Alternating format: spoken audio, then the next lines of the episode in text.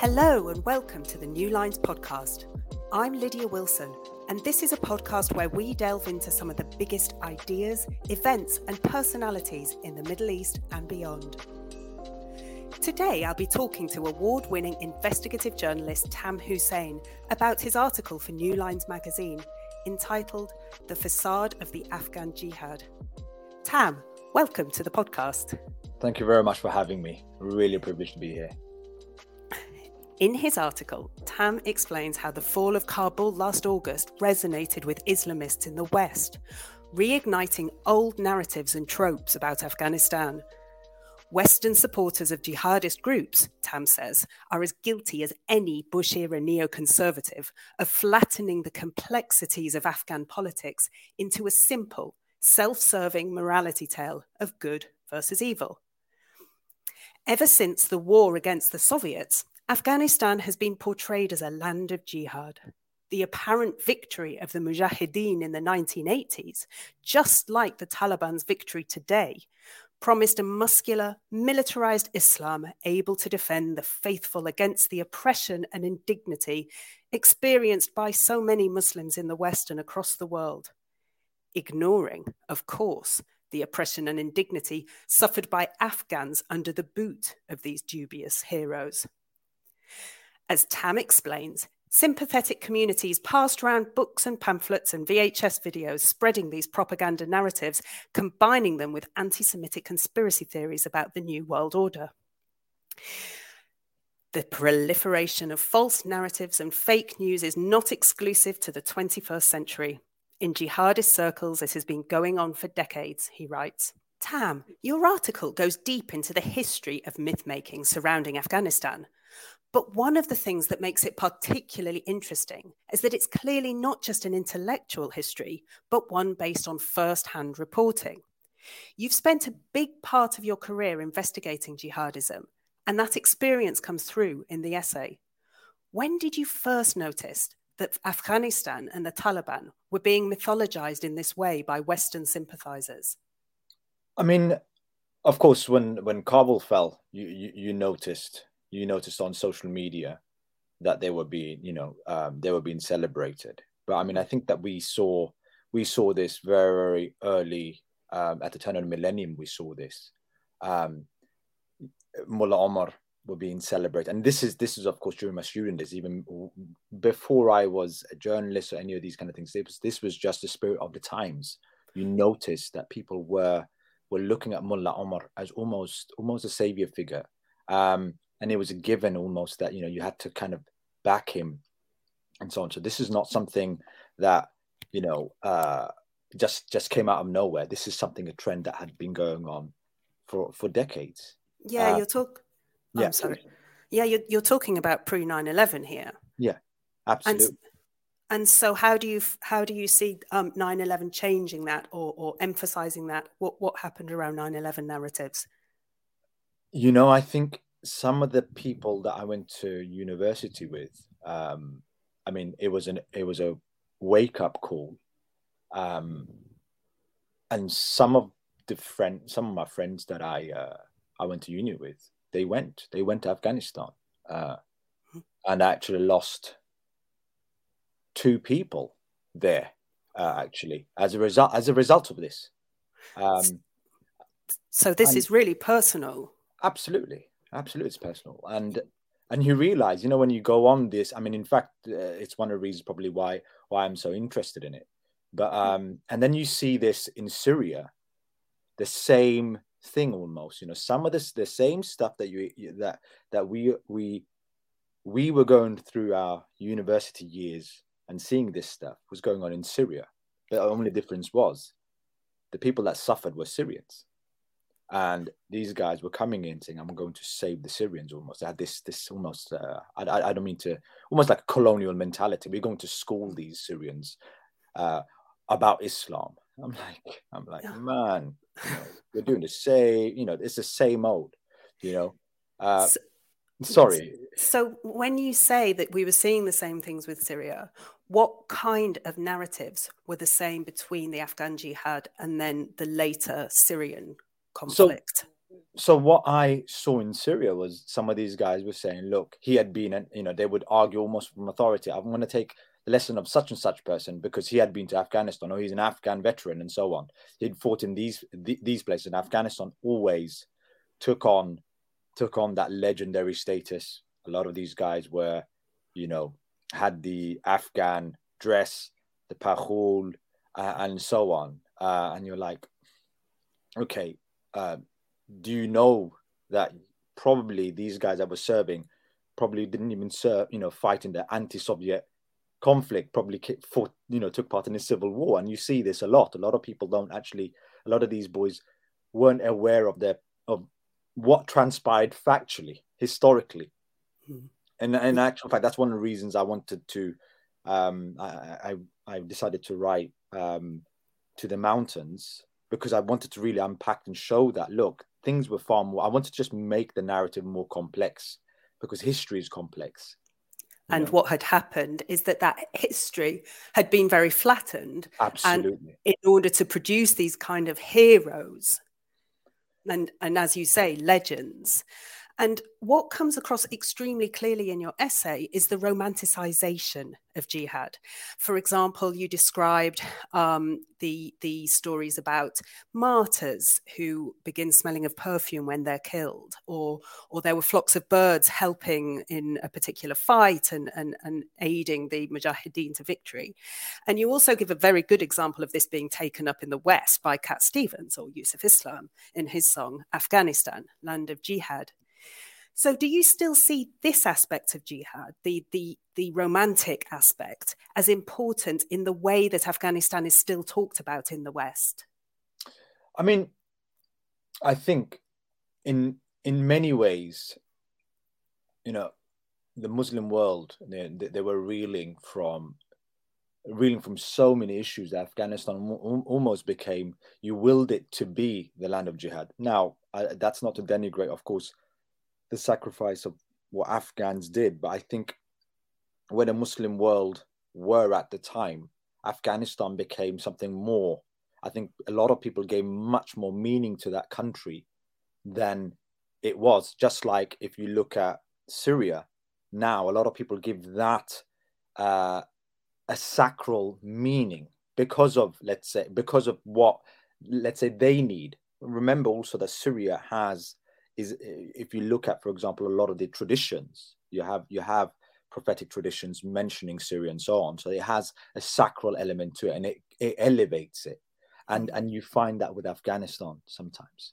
Um, I, I, should say though that if you read, for example, Charlie's War, uh, it's not it's not just you know Muslims that felt you know were awed by by these Afghans fighting the you know fighting the Russians. It was also, of course, uh, the Americans. Um, there is an account about Muhammad the Conqueror taking down two Hind choppers and 20 Spetsnaz men with the Doshka.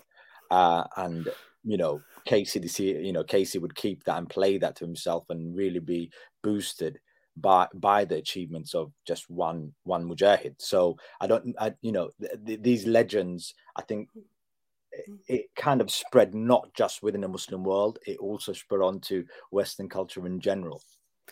Well, I think we can probably see that mm. as mm. as part of a very long history of of glorifying war. Yeah.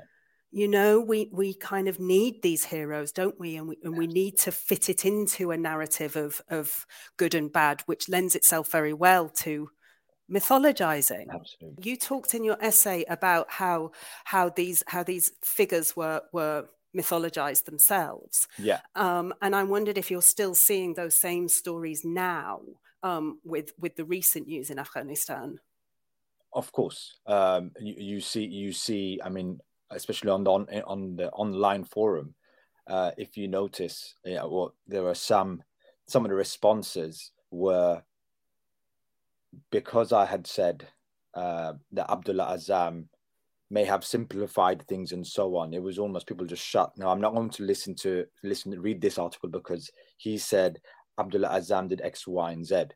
But I hmm. mean, if you read, for example, Thomas Hegghammer's book on him, you know, the, the man, you know, he, he's a complex historical figure. Uh, yeah. And he was a young man.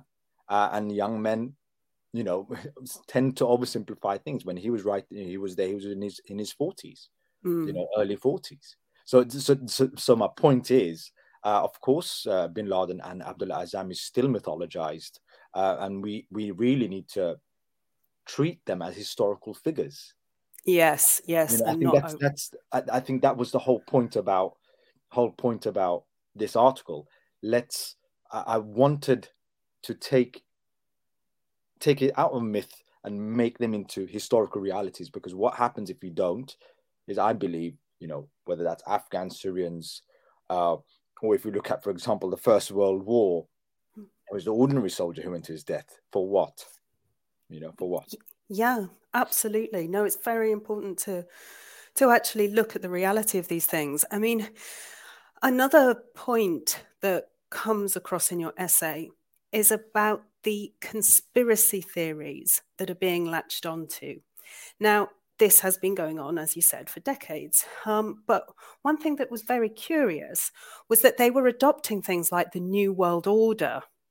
And for any listeners who aren't familiar with that particular conspiracy theory, um, it basically alleges that there's a cabal of secret communists, or let's say globalists, it's a very anti Semitic based theory, are using the United Nations to create a totalitarian one world government.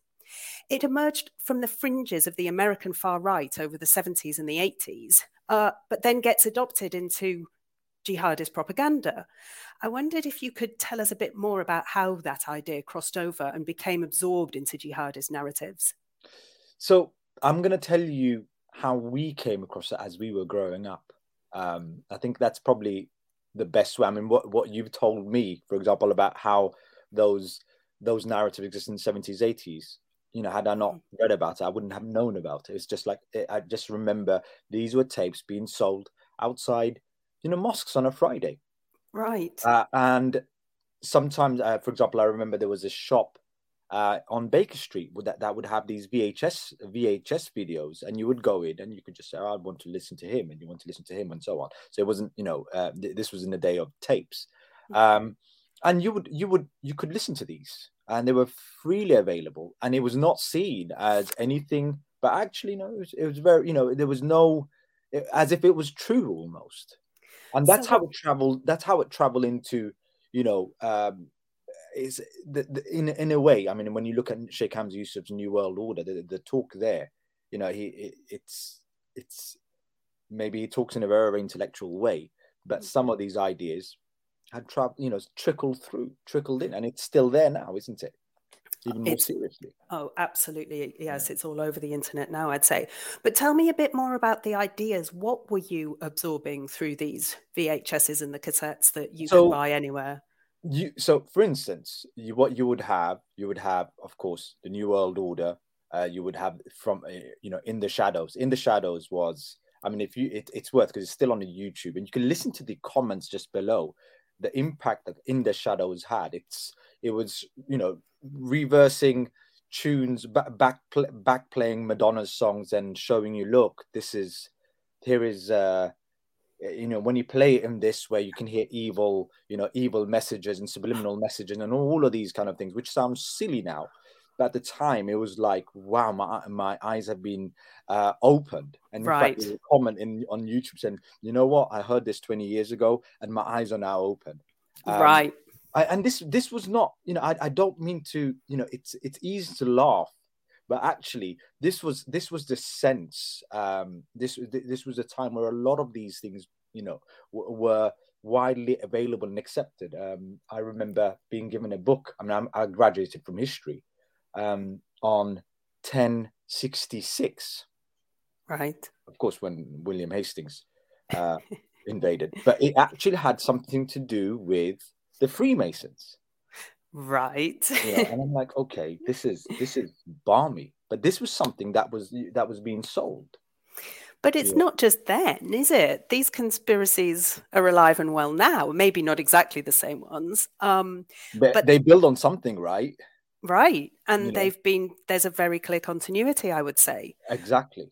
Um, and that particular conspiracy, the New World Order, that wasn't the end of the crossover with the far right or the alt right, as we've come to call it. Um, and I'm I've just read a recent report from the Institute of Strategic Dialogue, um, which detailed how Gen Z Islamists online are borrowing all sorts of language and imagery and themes and conspiracy theories from the alt right. Um, they've named this interconnected um, ecosystem of young internet savvy Salafi influences Islamogram. Now, the report describes the Taliban's capture of Kabul as a particularly clear example of this convergence between the alt right and this, you know, Gen Z Salafist subculture. Can you say anything about how this Islamogram reacted to the Taliban victory and what makes it so illustrative of this crossover with the alt right? So, what what was very interesting was it was almost the reason the Taliban won was because they had um, they had kept to their values.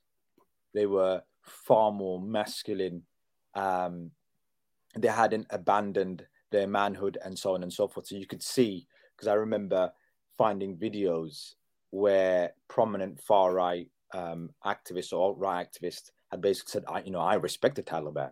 And then they, mm. they they explained the reasons why, and you realize, okay, there is it's almost a reaction towards um, a certain current within the left.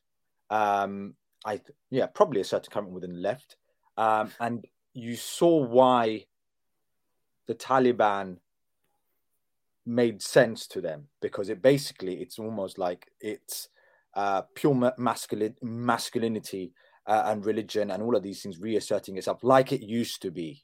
Right. Right? Like it used to be. And you see when you're like this this is what happens Right. So there's nostalgia. Um, nostalgia, exactly. There's a um, sense that there's this time in the past when you, however you is described, was strong. And the unifying feature that I see um, across the alt right and the Islamist discussions are, of course, bound up in in a very toxic masculinity and misogyny. So we also includes men um, this time when men were strong. And of course, that's most easily seen in times of war. Um, exactly, yeah. yeah. And so that's, absolutely. I saw that being very much celebrated. Um, and also the kind of nationalism, this kind of hyper authoritarianism and, and, nationalism that you know we could call fascism, right? Um, and and Trump really exemplified this this type of leader, and I think there was a certain longing for that strength of nation. Um, yeah, that's was, I use the word. It's it's longing, isn't it? Whether you know whether mm. the Taliban, let's say, embodies any of these things, it's it's almost irrelevant. It's what you want to see in in in in in their representation. Yeah. Remember, of course, Taliban they're they've got different factions and and so on and so forth. But if it's what you want to see in that, um, right? Isn't it? Right. And, it's and, and that's where you see the memes. I remember seeing a meme actually. Um, it wasn't actually a far right meme. It was a, a it was a meme whereby they were saying so Britain and France were fighting over fish. Then it had a picture of it was two dogs, two two collies, I think they were, they were fighting over fish. But then before they, they had them dressed up in kind of Napoleon and and Nelson or something fighting over empire. So you know this yeah. is where we've become, and this is this is where we are now almost. And you're like, okay, I could see that, and I've seen similar memes with the Taliban and um, right. um, and the West. You know, ah, interesting. Yeah.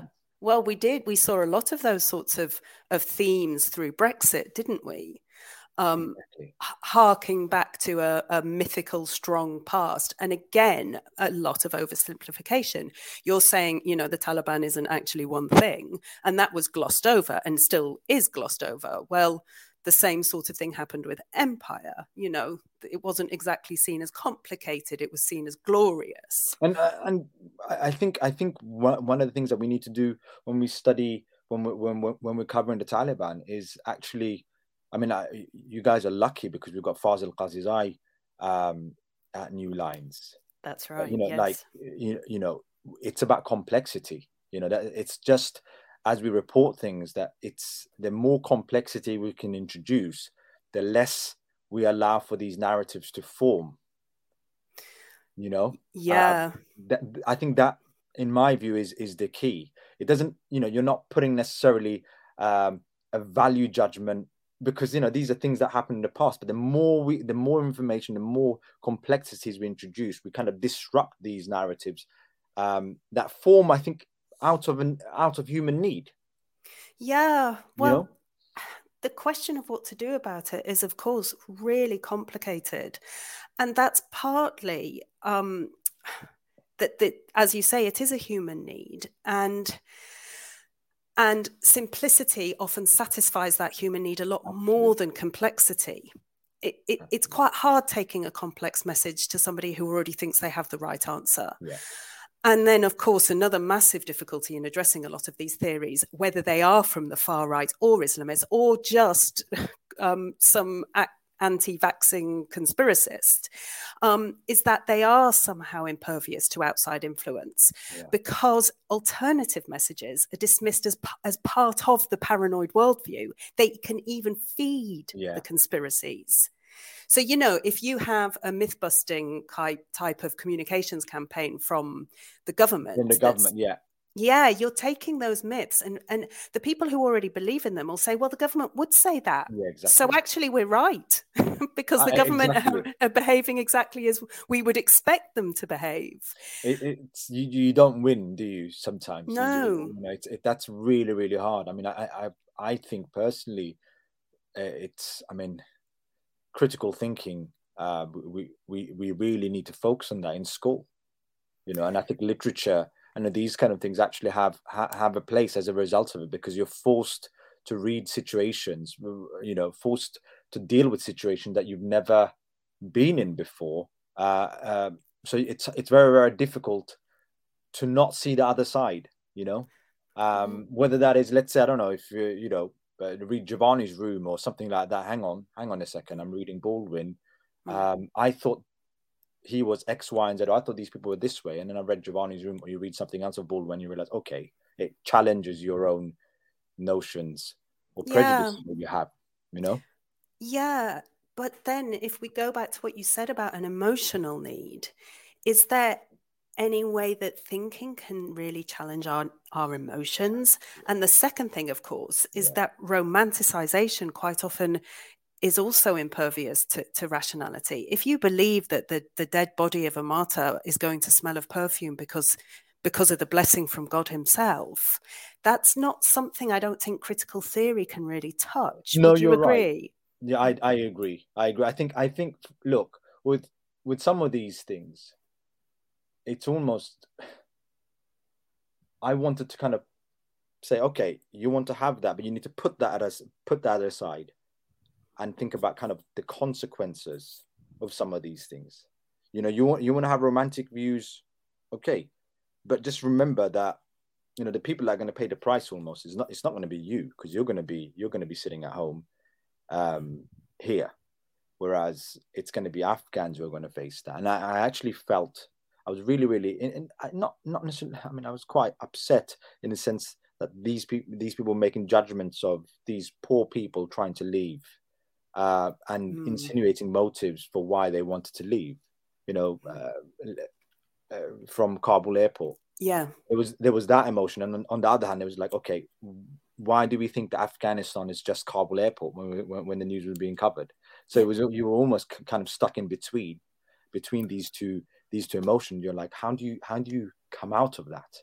As a journalist, I felt that I needed to really just try to report as fairly as I could and complicate matters as much as I could in a way, mm. in order for people who read it realize, okay, all, if they leave thinking things aren't as simple as I see it, then I've succeeded.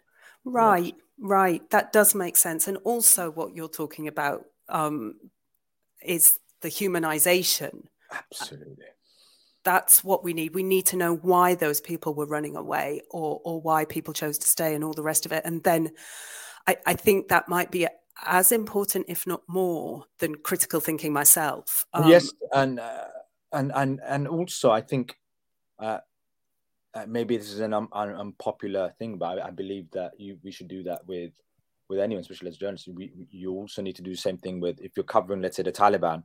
You know, you need to make sure that you do the same thing with these these are human beings that you, you you see those aspects as well because if you don't then you you, you do the you do the opposite you know when you dehumanize uh, you know the Taliban, let's say, then it's very easy to drop bombs on on on the Taliban village, as it were, you know, and yeah. and just say that they're Taliban, and that's it. Let's close that, and then that's an, that's another issue. You can't do that.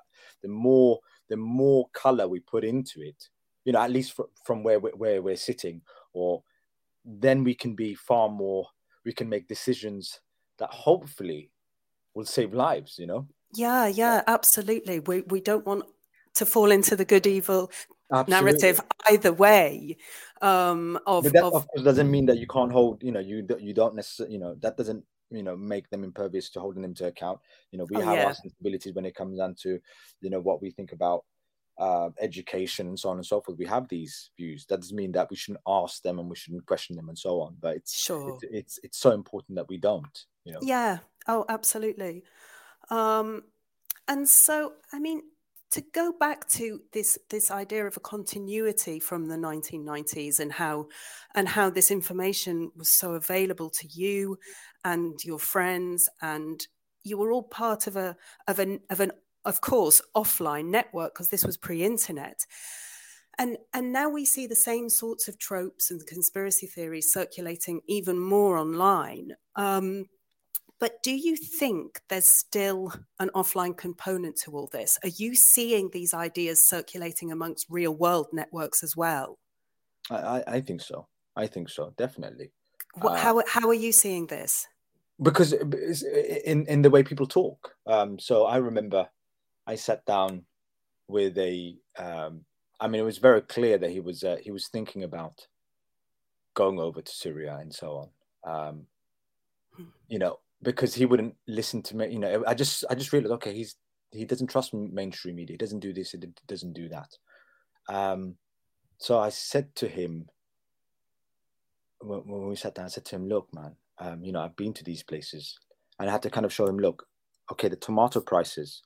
It's true. These are things that they have regulated, but these are the, the things that they're doing X, Y, and Z that I've seen with my own, own eyes. And so then he took that on board. So where is he you know th- these are things that he's hearing it's not just on an online forum it's a it's a human you know it's a it's a, it's human contact that he's having that's that's how i've that's how i've seen it experienced yeah. it um i should say though that when we were growing up in the 90s and the early noughties this was you know i wasn't necessarily unique in in the current this is just what it you know if you were if you were at university um and you're a muslim kid you're, you're gonna go you're gonna go through this. I happened to go to uh, Queen Mary's, which was quite which was quite known at the time for a lot of that sort of activity. That and uh, UEL, University of East London. These two, they were fam- they were known for that. Um, but the difference was, I mean, I studied history. A lot of these guys, they were quite binary in their in their in their education. They they came from technical subjects. Um, so when I was given, let's say, a book on the caliphate, I turned, I flipped the back, the book at back at the back. I think it, Rashad wrote that. Looked at the back, and where's the footnotes? You know, where's mm. the sources? Almost, mm. you know. Mm. Whereas, you know, they were giving you um, pamphlets on Saladin, which was like thirty, you know, twenty pages. I'm like, what is this? This is a joke. You know? so you were more questioning because of what you were studying. I think. I think again. I think liberal arts. Uh, just gives you that like okay yeah. how, how can you take this seriously you know you, it gives you a certain sort of training i'm like i'm, I'm not going to you know accept these things that you're, you're telling um, my friends and a lot of the ones that went over they they came from a technical background so i think that matters a lot I mean, so that is one massive change since then. I don't think these materials are circulating in the same way, but of course, they're much more available in a way online. Yes. What, what do you see as the differences in how people are absorbing these messages, given that they're coming through very different media? So, some of this stuff, there are the, the it's sound bites that I'm seeing, but they're the same old sound sound bites. Hmm. So it's you know? the same thing, just so dressed up I, differently. I, absolutely. I mean, like these, you know, yeah, they're, they're presented different, but the sound bites are the same. I've heard the same sound bites. Um, and in fact, um, in fact, for example, guys like uh, um, Jihadi John, you know, they, they were they, they were aware of you know books that and and tapes that had that was available in the in the noughties and the early uh, late nineties. Oh wow! So it's the same material, not just the same message. The same material is same being material. consumed. Like, for example, uh, well, I did a Twitter, uh, I did a Twitter thread, but like for example, um, Heart of Green Birds, for example. Um, oh yeah, was uh, uh, was an epic tape almost in the nineties. You know, it was going around. It was it was very, very available, and um, it was available. It's, it's it was available, again and, through ISIS channels. And, I think. Still, yeah, absolutely. Yeah. You can, you know, they, they they share it and so on, and it's something that um, they listen to and they get inspired by. So it's not, you know, some of these messages that they're still listening to, and that's yeah. not, yeah, that's that's established. You know, um, there's recycled because I don't I don't think the messages, uh, you know, for for all the sophistication of you know the videography and production uh, production quality of let's say ISIS and so on, you know, many of these ideas, you know, I, I didn't see much of a difference in in the 90s and and now. I genuinely didn't, you know. And I'm not well, saying that because I want to pick on anyone specific. It's just like something that I'm not, you know, those ideas that they were doing. It's just the issue is scale. Right. You know, scale has increased, but some of these ideas were there. Well, they're very, very durable for all the reasons we've touched on. They they satisfy an emotional need, and yeah. that just shows what what a difficult task it is to shake some of these legends and ideals. Absolutely. Absolutely. Well, Tam, thank you so much for taking the time to explain all of this. Um, I hope I succeeded. I'm not sure I did. I think so. I'm, I'm not sure I did. Um, well, if you'd like to hear more, um, you can follow Tam on Twitter at Tam Hussein, and you can read his essay, The Facade of the Afghan Jihad, on our website, newlinesmag.com. This week's podcast was produced by Joshua Martin and hosted by me, Lydia Wilson. You can subscribe to the New Lines Magazine podcast on your favourite podcast app. And of course, you can find more of the best stories from the Middle East and beyond on our website, newlinesmag.com. Thank you all for joining us, and we'll see you all next week.